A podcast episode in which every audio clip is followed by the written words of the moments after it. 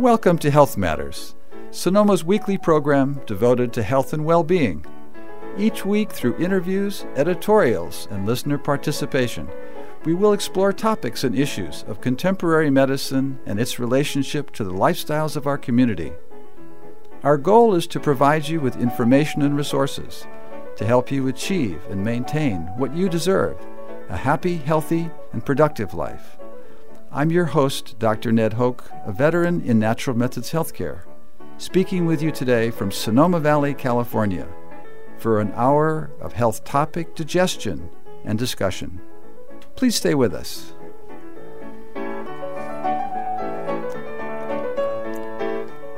Welcome back to Health Matters. Dr. Ned Hoke. Today we'll be having the opportunity to visit with Dr. Malika Fair, the Senior Director of the uh, Health Equity Partnerships Program at the American Medical College Society. So after that, we'll hope to, uh, depending on how that conversation goes, we'll move toward the end of the hour. We'll be trying to get into a conversation about living well at others' expense. This is the name of a new book by Stephen Lessenich.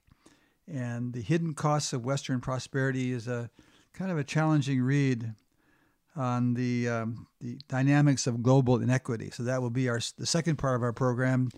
We're not just sure exactly what time that will start, but please stay tuned for that. So hold on for a minute. We'll be back with you shortly, and we'll be talking to Dr. Malika Fair on why my community is suffering. Thank you. Be right back.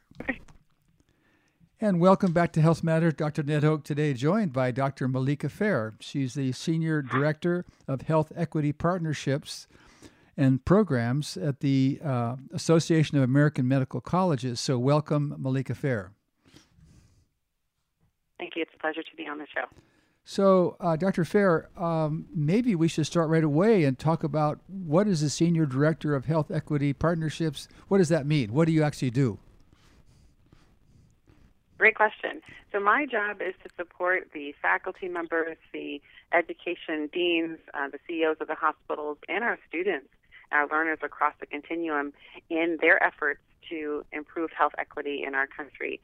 Um, that includes the supporting the education efforts of what's being taught in the curriculum, as well as their experiential learning opportunities opportunities that our learners get, and helping our our leaders, our faculty members, teach those concepts as well as helping them engage with their local communities. Mm-hmm. Sounds like um, a knitting proje- project. It, it, it's, it's, so the, the the socialization and the development of the social community of certainly the medical uh, environment and of course the the the professional as well as the lay public that that whole knitting is a is a is a vital ongoing function and uh, I guess I had never heard of this particular uh, I, it's been a long time since I was part of a university situation, so I, I, I, I didn't know such positions existed. So we're, we're glad that you are busy doing that. So, how much of that has to do with um, the issue of black and brown people and, and bias? Is, is that a great big chunk of it, or, or, is, it, or is it much, much broader than that? It definitely includes it. You know, we approach these issues very holistically mm-hmm. and wanting to make sure that the those who are working at our medical schools and our teaching hospitals uh, understand some of the com- the complex issues that it goes into taking care of patients. You want to take care of the patient in front of you, but you also have to take a step back and make sure that you are taking care of the entire population, mm. and that even if everyone is getting better uh, health outcomes and they're improving, you could have a part of the population that's actually getting worse. And that's where bias comes in, and that's where stereotypes and not having diversity, not having inclusion, not understanding what health equity is and, and how to incorporate that into your practice. That's why it's so important. Um, and we help to promote some of these concepts um, within our, our medical schools and our teaching hospitals. So, okay, let's see if I'm understanding correctly. So you're saying that you're working with your student population by and large, and what you're doing is you're assisting them and their recognition of the unique uh, and possibly un- unexplored situation. I mean, when I was in medical school, uh, there was no classes about uh, bias that I was, at least not one that I went to anyway. Uh, and so um, So the people you are working directly with are physicians to be. You're working with students by and large, or you're working more with institutions. Actually, we're working with more with institutions. Both. Mm-hmm. Both, right? So we're working with the faculty members who are teaching courses around bias, discrimination, uh, health equity, health disparities. We're also working with very motivated students that want to change things on the ground. Mm. Uh, we have student groups that contact us that ask for ideas of how to incorporate this and be champions in their own institutions. Um, but you know, our members are the actual medical schools and the teaching hospitals. But our constituents are the faculty and the learners um, who work in those institutions, and we work with with all of them to achieve this. We're not prescriptive, so we don't mandate that there's two hours of, of bias training for every student. That was that was kind of where I was. That was that was what I was kind of wondering about. That was what I was wondering about. I was wondering if this was the, you know, the, uh, the check the box kind of thing. Uh, so, are you just part of GW, or is this a, a, much bigger? I mean, American Association of American Medical Colleges sounds like a big thing, but you're also a, a practitioner at GW. So, is is is GW? Obviously, your work sounds like it goes much beyond the the confines of GW. It does. So I actually have two jobs. I thought it was really important for me to maintain my clinical practice. Mm-hmm. So my main job is at the Association of American Medical Colleges, but I'm very fortunate, like other physicians in our building, that they also practice medicine. And I'm also on faculty at GW, uh, where I work with the residents and the medical students, taking care of patients in the ER, and also helping the students understand professional development and, and you know how, what it means to go through medical school. Mm-hmm. That's a big topic as well. So in the literature that I have from your publicist people, it talks about your personal story, going back to the large church family in Detroit, Michigan, and, and the the consequence of the COVID nineteen on the leaders of your church. Talk a little bit of our listeners about that, and, and kind of how that informs what your your current uh, thoughts are today. Right. So I'm from uh, Ypsilanti, Michigan, which is outside of Detroit, and I'm part of the largest um, African American Protestant denomination in the country um, called Church of God in Christ. And within a really short period of time, less than two months, we lost 30 of our bishops, which are the wow. um, the highest ranking uh, clergy in our in our organization. One of the bishops is Bishop P.A. Brooks, who I grew up under his jurisdiction, and I actually got my first opportunity to give a big speech in his church. Mm-hmm. He also passed away of COVID 19. Mm. My is a pastor. He lost seven of his close friends, one of which is a cousin. So we took it really hard, and I this is you know a personal example. It's an example from our church, but it's not uncommon that we saw across the nation in Black and Brown communities where populations were being decimated really quickly um, at the beginning of this pandemic, and it hasn't stopped. Mm-hmm. You know, we we certainly have seen a lot of of uh, different opinions about the the basis of why it is that, that black and brown folks are are getting uh, hit as hard as they are. And the I would say the consensus of the people that I've interviewed, and, and I, I myself have not had any because I've not been practicing, and I haven't had any myself hands-on immediate contact. But the word I'm getting is that there's a, there's a, quite a variety of, of, of, of causative factors, so called, and and of course in your literature here it talks about the, the, the ones that are commonly spoke of the spoken of the chronic conditions of diabetes, cardiovascular disease, hypertension, but also uh, other uh, people are saying these are practitioners. They're saying that, that the that the black and brown communities part of what makes them so susceptible is is that they're they are, as a group, susceptible. That is, they have what they call threat, and they have elevated uh, steroid or the uh, cortisol hormones, stress hormones, and so they're because of their their position, their status in the society. That really, this this one particular practitioner was saying it was his opinion that the black and brown folks were were getting far more uh, uh death and dying uh, well, I should not. I should, I'm putting words in his mouth. Not far more, but uh, uh, certainly a large companion of the of the chronic conditions is the the status of the people involved. So, what do you say about that? I, I agree with your um, colleague that you interviewed. It's a very complex issue, and so we we know that it's easy to say that there are increased number of chronic conditions in black and brown communities, which is true, but you just can't stop there. Right. Because you have to understand, you know, what causes some of these chronic conditions. And a lot of them are influenced by these social determinants of health, you know, where we live, we work, where we play. But we can't stop there either because where communities live, especially influenced by segregation, didn't just happen on its own. Um, it's because of systemic racism in our society um, where people work and limits in employment advancement, you know, there's, there's due to systemic racism in our society. And even per- perceived racism, so how you internalize that, can impact how your body, as you mentioned, um, processes and, and produces cortisol, which makes it difficult to lose weight, which can increase your blood pressure.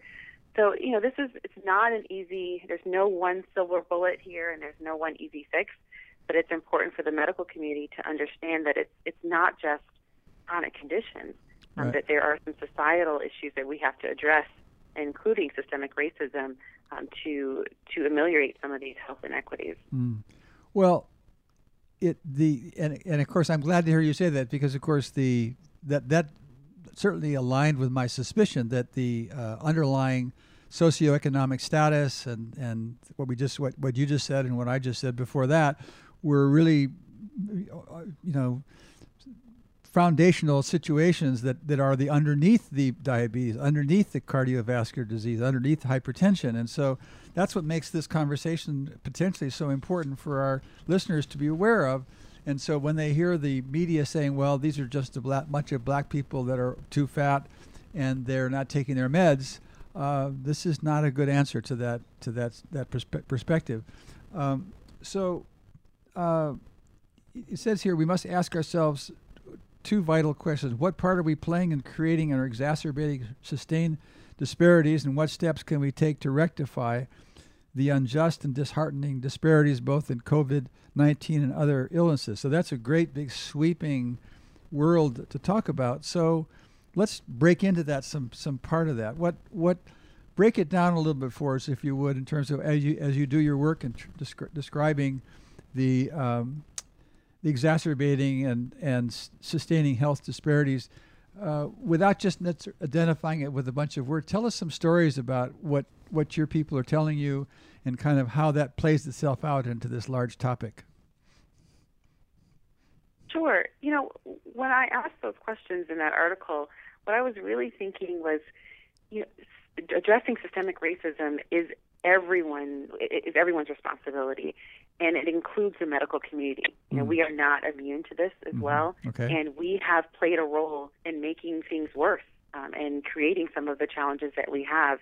You know, so I find it really disheartening if a family member of mine goes into a hospital and does not get seen, um, feels that they're not being treated appropriately, um, is is not being treated with respect, and then when I call and introduce myself as a physician, then things change. Mm. That shouldn't happen. Mm. You know, it shouldn't it shouldn't take a family member that's a physician for for my family member to have uh, adequate care. I think that's an example of racism, um, and that's just you know what I've seen in my own family.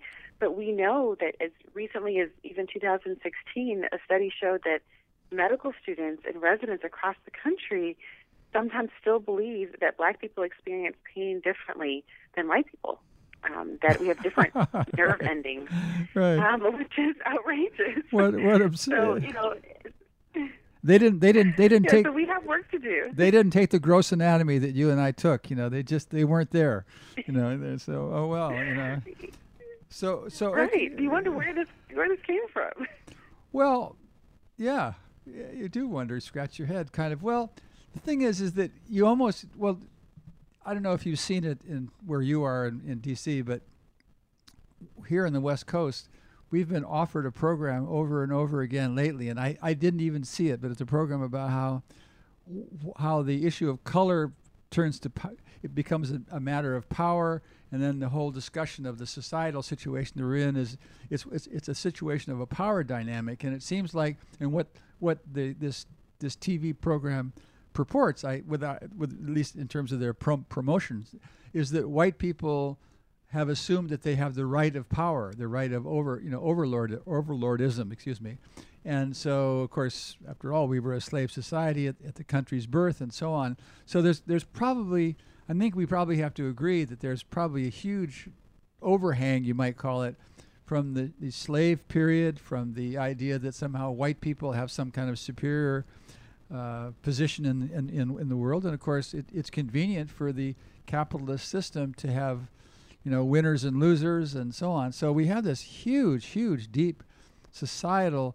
It's not just just a, a bias and some sort of a look down your nose kind of thing, but it's it's a it's an elemental thing with regard to structural power. So, beside, so I, I guess I'm. One wants to assume that we humans are going to evolve and begin to be more loving and you know equality minded but i'm not sure that necessarily is so. So um, how, how beside wishing it so how did, how do you suggest that people push back? So it can't i agree with you it can't be just wishing for for us to sing kumbaya and get over the the hate that is inside um, many of our, our neighbors. But what we can do is change the policies and practices of our institutions, both within the medical community as well as in society, uh, to to make sure that that racism is stopped from a policy level. Mm-hmm. Um, so, you know, in our medical schools, we're thinking about our admissions practices and, and trying to you know, think about anti-racism in how we admit students and how we make sure they get into residency. Uh, we think about how we promote our faculty, um, making sure that policies across the board, even how we treat our patients, because oftentimes we find out that maybe patients of different races are getting unequal care. So we have to look and look at our data and say, are we giving the same medications? Are we admitting the same at the same rate? Are we referring at the same rate? Because if we don't look for these differences, we won't find them and we can't address them. Um, so that's what I know the medical community can do. But I know society, we have to do the same thing on a larger scale. Wow. Well, it's what you're suggesting is seems extraordinarily complicated to me. I, the the the uh, the digging out the the you know getting into the the the, uh, the details of of whether, whether it's prescription. Uh, I mean, I, I mean, obviously, computers are going to be enormously helpful in today's world. You know, tracking and and uh, monitoring these things. And of course, uh, you know, big organizations like Kaiser Permanente and probably large organizations like GW and other places, uh, the medical schools connected to your uh, organization, presumably they have st- uh, strategies for all these, and presumably people like you are busy. Tweaking those strategies, you know, over and over to continue to improve on the institution's ability to provide an equalization process. So, do you find that that I mean, you're in a position to know. So, do you find institutions, by and large, uh, besides sort of window dressing ways, are they, by and large, uh, embracing the the the the pr- this prospect of medical equality? Is that is that a widespread good in the general medical environment that you live in? I would say that we are we are all on that journey together. Mm-hmm. And especially this year, there has been national recognition of uh, of the importance of and the presence of systemic racism in our society and our role in the medical community. Mm-hmm. So our institutions have always had some efforts around diversity, equity, inclusion, but I do see an increased level of interest and commitment across the board starting with our association as well as all of our members are asking those questions and saying, what can we do? Now, will it be window dressing? I hope not.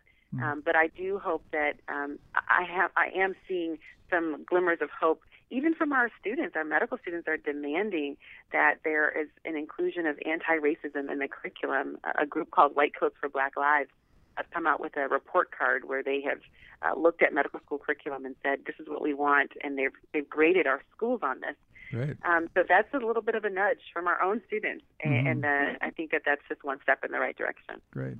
We need to take a break. We're talking to Malika Fair, the a physician from Washington D.C. She's connected to the The Association of American Medical Colleges. She's also emergency physician. She's connected to George Washington University Medical School. We'll be back with you in just a moment. Please stay tuned. And welcome back to Health Matters. Dr. Ned Hoke today, joined by Dr. Malika Fair. She's a uh, senior director of the Health Equity and Partnerships and Pro, uh, uh, Health Equity Partnerships at the uh, Association of American Medical Colleges. She's from DC. She's also an emergency physician, and we've been talking about the well, her partly her job really in terms of the uh, the establishment of equity uh, processes for medical schools uh, and institutions uh, for the black and brown communities and working on the biases. So let's let's move into the the issue of of addressing the health disparities in the sense of the biases issue. So what we've heard in the public is there, you know, there's uh, bias training is kind of a operational activity of public facilities. That the cops are doing it, the uh, uh, you know whatever the, the, you know the emergency medical people are doing it, and so on. Uh, bias training and the discovery of implicit bias and so on. Help us break into that world of bias a little bit. Start to start our listeners to understand and help us begin to understand the the, the hidden nature of the biases. And, and of course, it's one thing to be a, a white supremacist. I mean, there's no nothing hidden about that you know. Uh, but at the same time, we're talking most of the time. We're not talking about that. We're talking about the unspoken, the the uh, the the, the uh, attitudinal biases and so on. So I realize this is a, a, a very l- large and dense kind of topic. But if you could start to break into that place for us and help us begin to ourselves to question ourselves, what what should be asking? What should we be asking ourselves? What should we be asking our institutions? to uncover these these situations that we may not be aware of that are not obvious on the surface? So we all have biases. Um, we were born with them. We develop them as we are, you know, walking through society, living our living our best lives. And I think that's part of it is understanding that this is not something that is uh, unique to any individual person, but recognizing what our biases are. We know that there is, in general, a bias towards or pre- preferring white people, um, white patients, or white people in general. And and when we recognize that, especially in the medical context, then we have to use strategies to remove that bias, especially if we're um, in situations where we're dealing with patients of color. Um, you know, you might have heard it said that you can just take one implicit bias test or take one course and then you're cured of your bias, and that's just not true. yeah. We know that it's just, right. Um, but I do think it's a good place to start. It's a well, good that, place that, to I was, I was kind of where we are. I was kind of wondering that. I was kind of wondering if there was. A, if that was a place to start, really, in other words, is it, it do maybe you could tell us how you do it actually? How do you how do you dig into this with students? How do you dig into this with organizations? And in other words, one thing. Well, I shouldn't. I actually, I want to stay away from organizations because that that would be, that becomes a whole different level. But in terms of individuals, t- tell us about how you can penetrate this bubble. How do you how do you help people uncover these things within themselves? Right? So they can, um, you can go online and even Google the implicit association test and take that test. Ah, okay. Um, a lot of institutions are offering uh, offering an implicit bias course. I would encourage people to do that, and not mm-hmm. just once, do it many times. Okay. Um, and also, you want to find a course that gives you information about how do you mitigate your bias in real time and give you some strategies to use on a day-to-day basis. Um, and you know, an example is if you see someone and you know that you have a stereotype about them, then you tell yourself the opposite stereotype. So you mm. see that person and you mm. think, oh, they probably are unemployed, and you tell yourself, oh, that person is a CEO. um, and because that changes things, you know. Right. Um, another example is um, when you walk into a patient's room that you you remove the power differential. So there is a power differential when you're walking in and you're the physician and you're the one telling them what to do. Right. But if you if you ask questions and you make it a partnership and you say, well, why are you here today? What would you like to get out of this um, encounter? What are your goals? Hmm. That helps to remove bias as well because you are leveling the playing field and removing uh, removing that power differential and having more of a conversation, hearing the patient's voice. Mm-hmm, mm-hmm. And of course, in the eight in the eight minutes that every that the physicians get to do their you know their their difficult work, a lot of times it's probably a little bit difficult to get into these nuanced kind of conversations. Uh, and so you have to be pretty efficient at it. So uh, your literature here talks about. Um, let's see, there was uh, the, the uh, university at Wayne State, for instance, and Detroit health departments, and they talked about the the. Uh, let's see, let me get see if I get this right. Um, I was no, I'm skipping ahead here. Um, so this, let's talk about the social determinants of health and how the uh, how the the the biases intersect with with those issues. Uh, sure. So, you know, once it's really interesting to talk about social determinants of health because I think over the last 10 years, we've gotten more savvy with that phrase mm-hmm. and we're understanding a little bit more about what that means. Um, but we can just stop where it's comfortable. So, in the medical community, we we say social determinants of health, but what we really mean is social needs.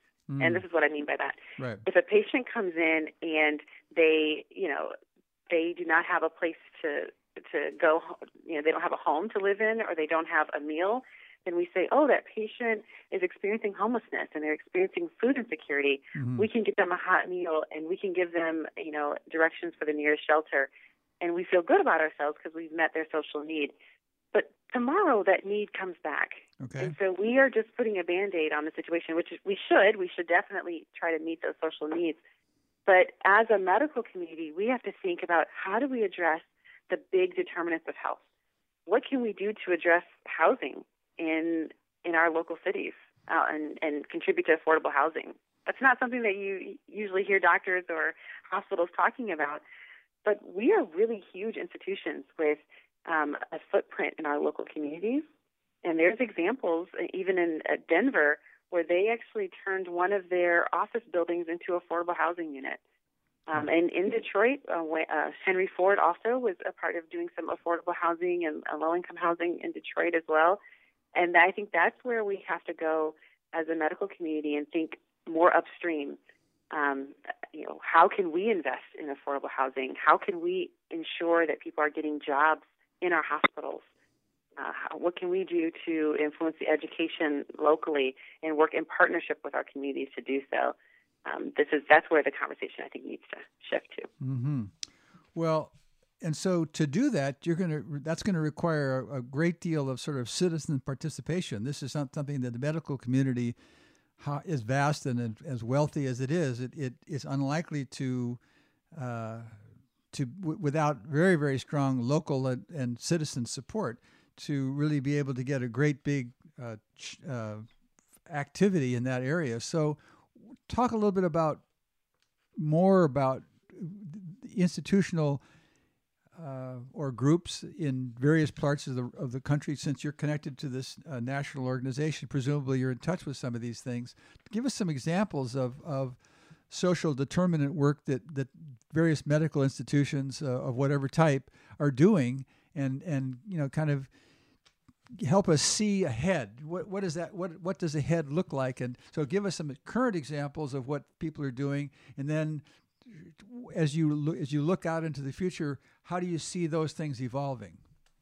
It, Sure, and I think that you hit on something really important in your question comment is that none of this can be done on our own, even though we uh, are major institutions and contribute to the economic vitality of the region we can't just go in and decide that we are going to solve the city's uh, problems on housing and right. food deserts and um, you know stop right. unemployment.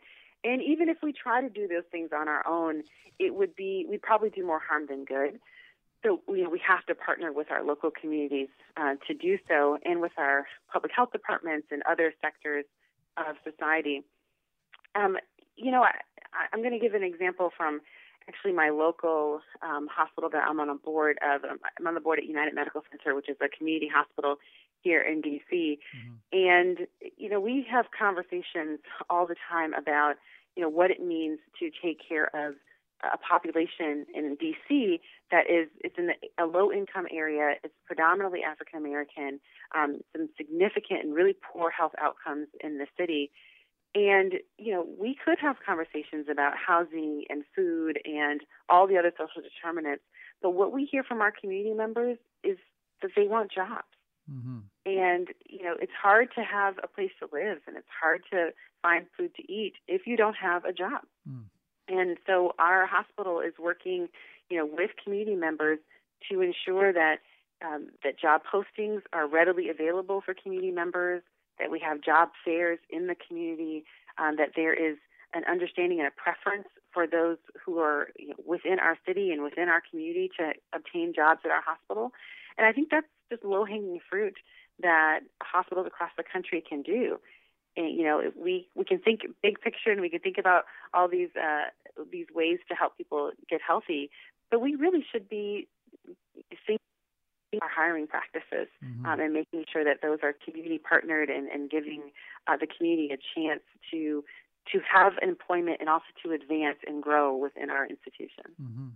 So, is it conceivable to you that this uh, pandemic moment, it, it, do you uh, imagine, uh, uh, and, and is imagining going on, that's really more my question, is imagining going on how we can uh, leverage this, this situation of the pandemic to really make some pretty large leaps in the areas of your concern? And and and so some if some, if there is there anything like that going on that we should we we should hear about let us hear about it i mean what what is this particular moment uh, of and and the crisis of the of, of its own. I mean, they, one could just could look at the the pandemic crisis and just isolate it within itself, but a number of people that I that I hear are talking about how we could use this. For instance, this could be the moment when uh, you know big changes in, in, in healthcare delivery might take place because of this unique unique situation. So what of the things that you're concerned about, what does this particular moment seem pregnant or potentially pregnant for, and how do we manifest the, the, the best of that potential? This moment is giving us an opportunity to to do something where we've recognized there's been a problem all along. So this is not the first time that we've talked about health disparities, um, gross, you know, health inequities across our country. But because it was in our face, it was a really short period of time that we saw that these numbers were escalating really fast in black and brown communities, it brought a national attention. Now, layered on top of this realization were um, what we saw with national protests, with the deaths of George Floyd and Ahmaud Arbery and Breonna Taylor.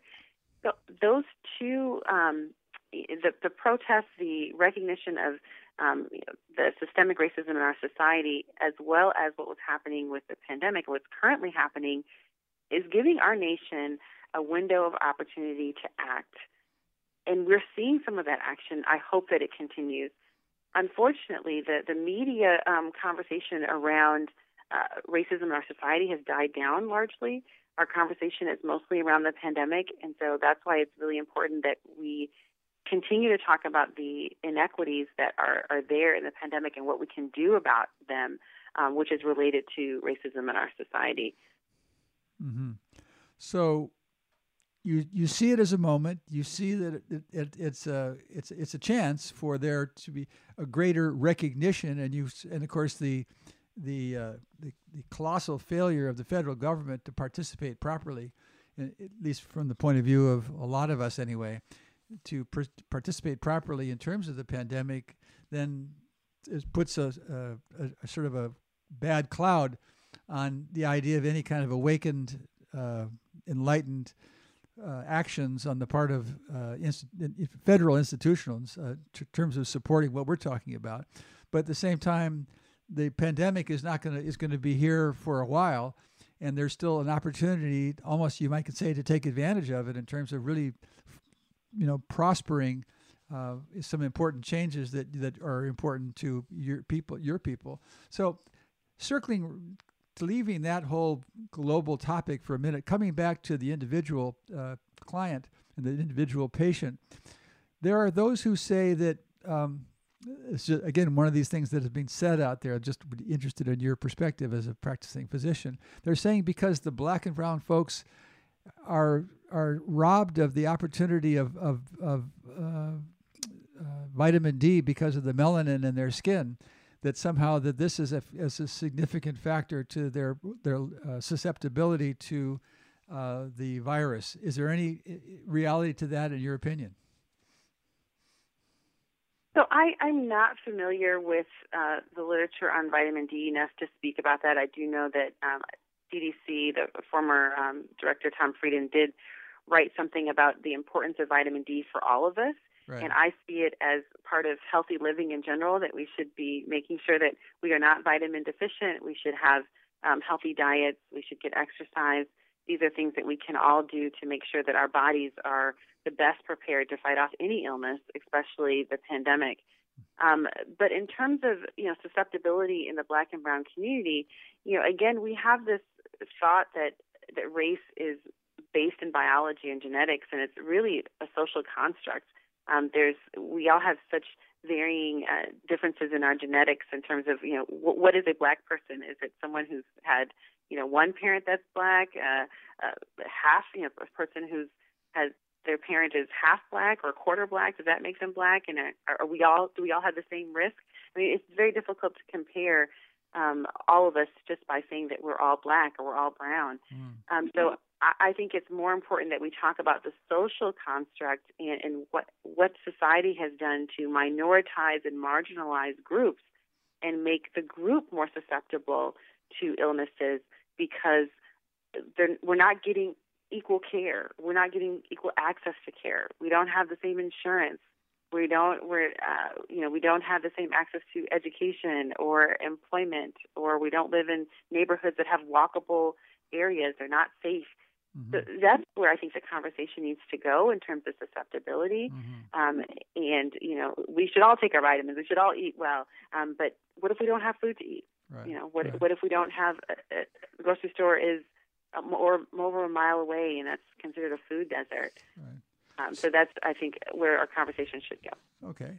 So for our listeners who might want to know more and hear more information from you about you or your work uh, or the work of you of the things that you're seeking to prosper, do you have any websites for us, or do you have any places to take our li- our listeners into greater depth in terms of what we've been talking about? Absolutely. So please visit us at our association website at aamc.org. Um, on that website, you will find several topics around health equity, health disparities, diversity, and inclusion. Um, you'll see recent statements around systemic racism, police brutality, um, and what we're calling for is national data collection on race and ethnicity with regard to the pandemic. Um, and hopefully, you've all uh, would have seen the recent roadmap, and that's a call for the nation to reset um, you know, our approach to ending this pandemic and including in that is a recommendation around addressing health disparities. So all that can be found at aamc.org. Wow, well, that's wonderful because, of course, that's what we've really been talking about or tried to be talking about. And so, Dr. Malika Fair, it's been a great pleasure to have you with us today on Health Matters. Thank you for taking the time for us. Thank you for having me on your show. Okay, good day now. And welcome back to Health Matters. Dr. Ned Hoke today. Now we're going to take the next uh, part of the program to begin a reading from a book called Living Well at Others' Expense The Hidden Costs of Western Prosperity. And I haven't, I've been trying to figure out how to talk about this book, and, and, uh, and I haven't been able to do that. So, what I'm just going to do is I'm going to read from it a little bit before we conclude today. So, the name of this chapter is We Have to Talk. We Can't Go On Like This. Uh, Structural violence is solid. It does not show. It is essentially static. It is the tranquil waters. This is a quote from John Galt- Galtung in Violence, Peace, and, and another quote is from uh, Michael Mann. Ordinary citizens will have to change their lifestyles to avert disaster, but disaster appears abstract and far away until it suddenly, or direct that, until it actually happens. Of course, here we are in the middle of a of a fire uh, disaster. But Anyway, it, it goes on. Inequality. What is inequality? In the last few years, inequality has once again become a social issue. It began in the summer of 2013 with Thomas Piketty's monumental opus Capital in the 21st Century, in which the French economist identified an ironclad development law of modern capitalism. Without political invent- invention, a capitalist normality becomes established in which the rate of return on capital will tend to outstrip the rate of growth in the economy as whole.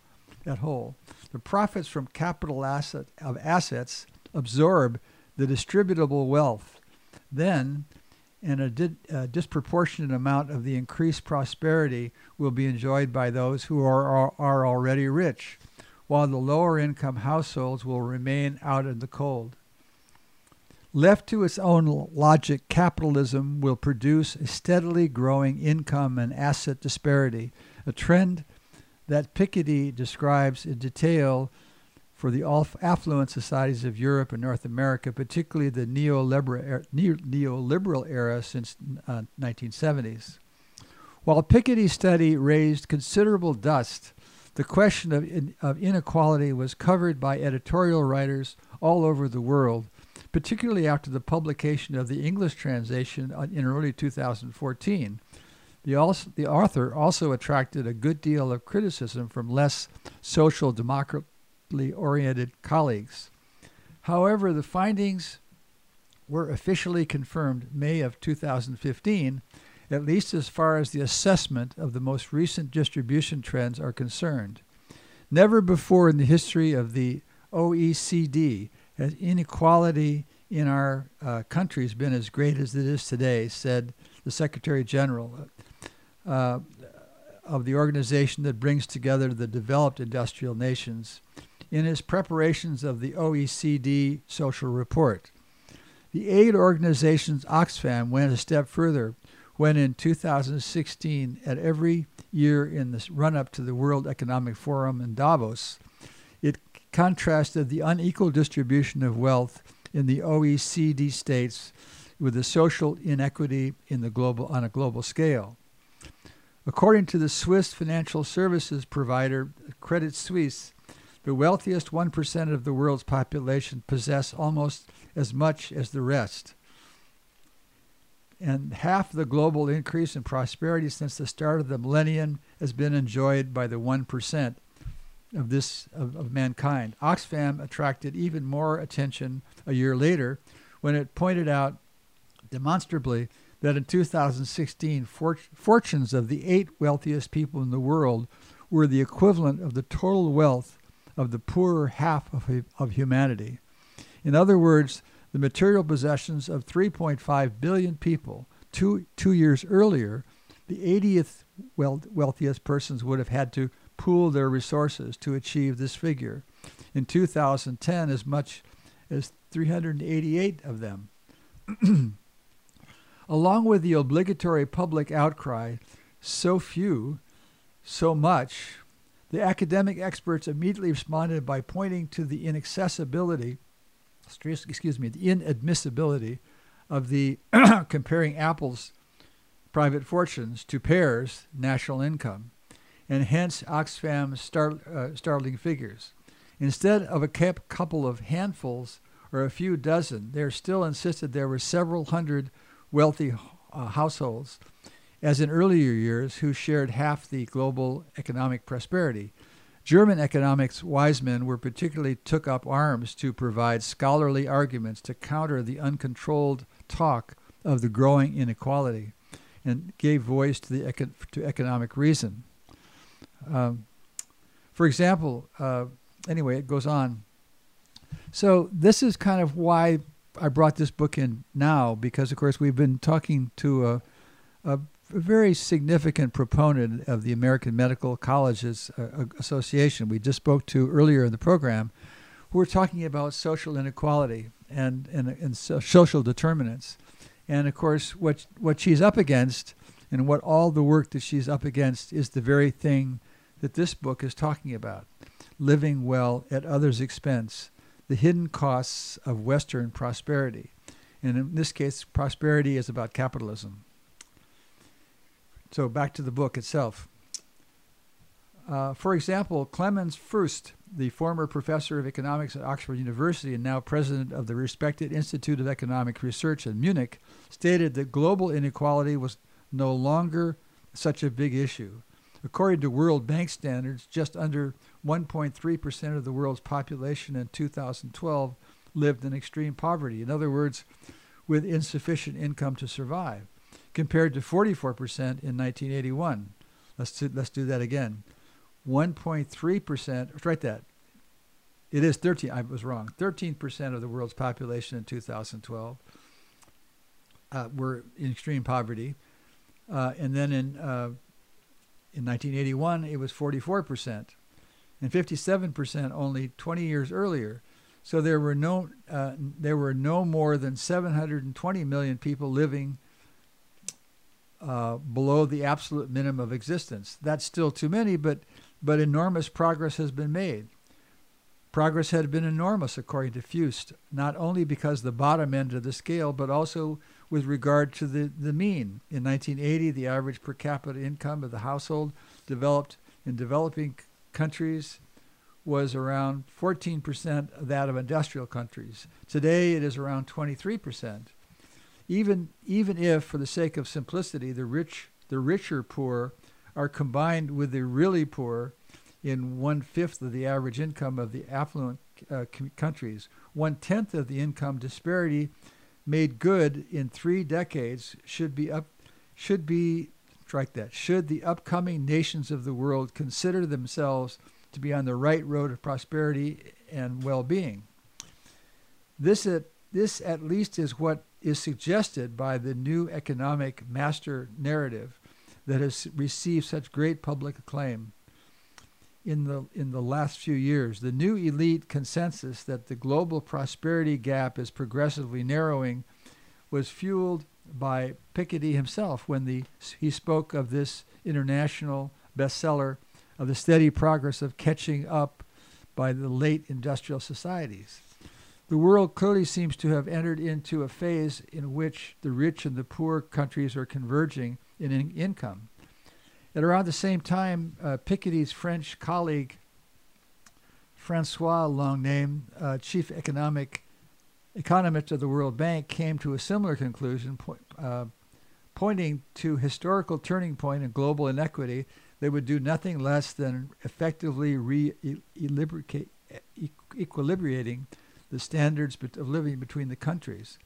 The main protagonist and most important uh, uh, coiner of catchwords in the convergence of this, this, of this discussion, however, was the second leading World Bank economist, um, Branko Milanovic, now at the City University of New York.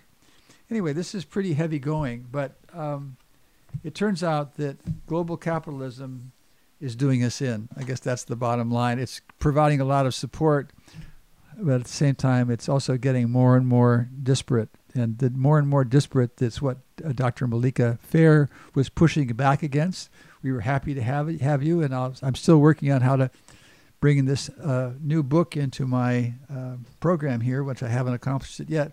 But thank you for tuning in again this week. We'll be seeing you again next time. Thank you for listening.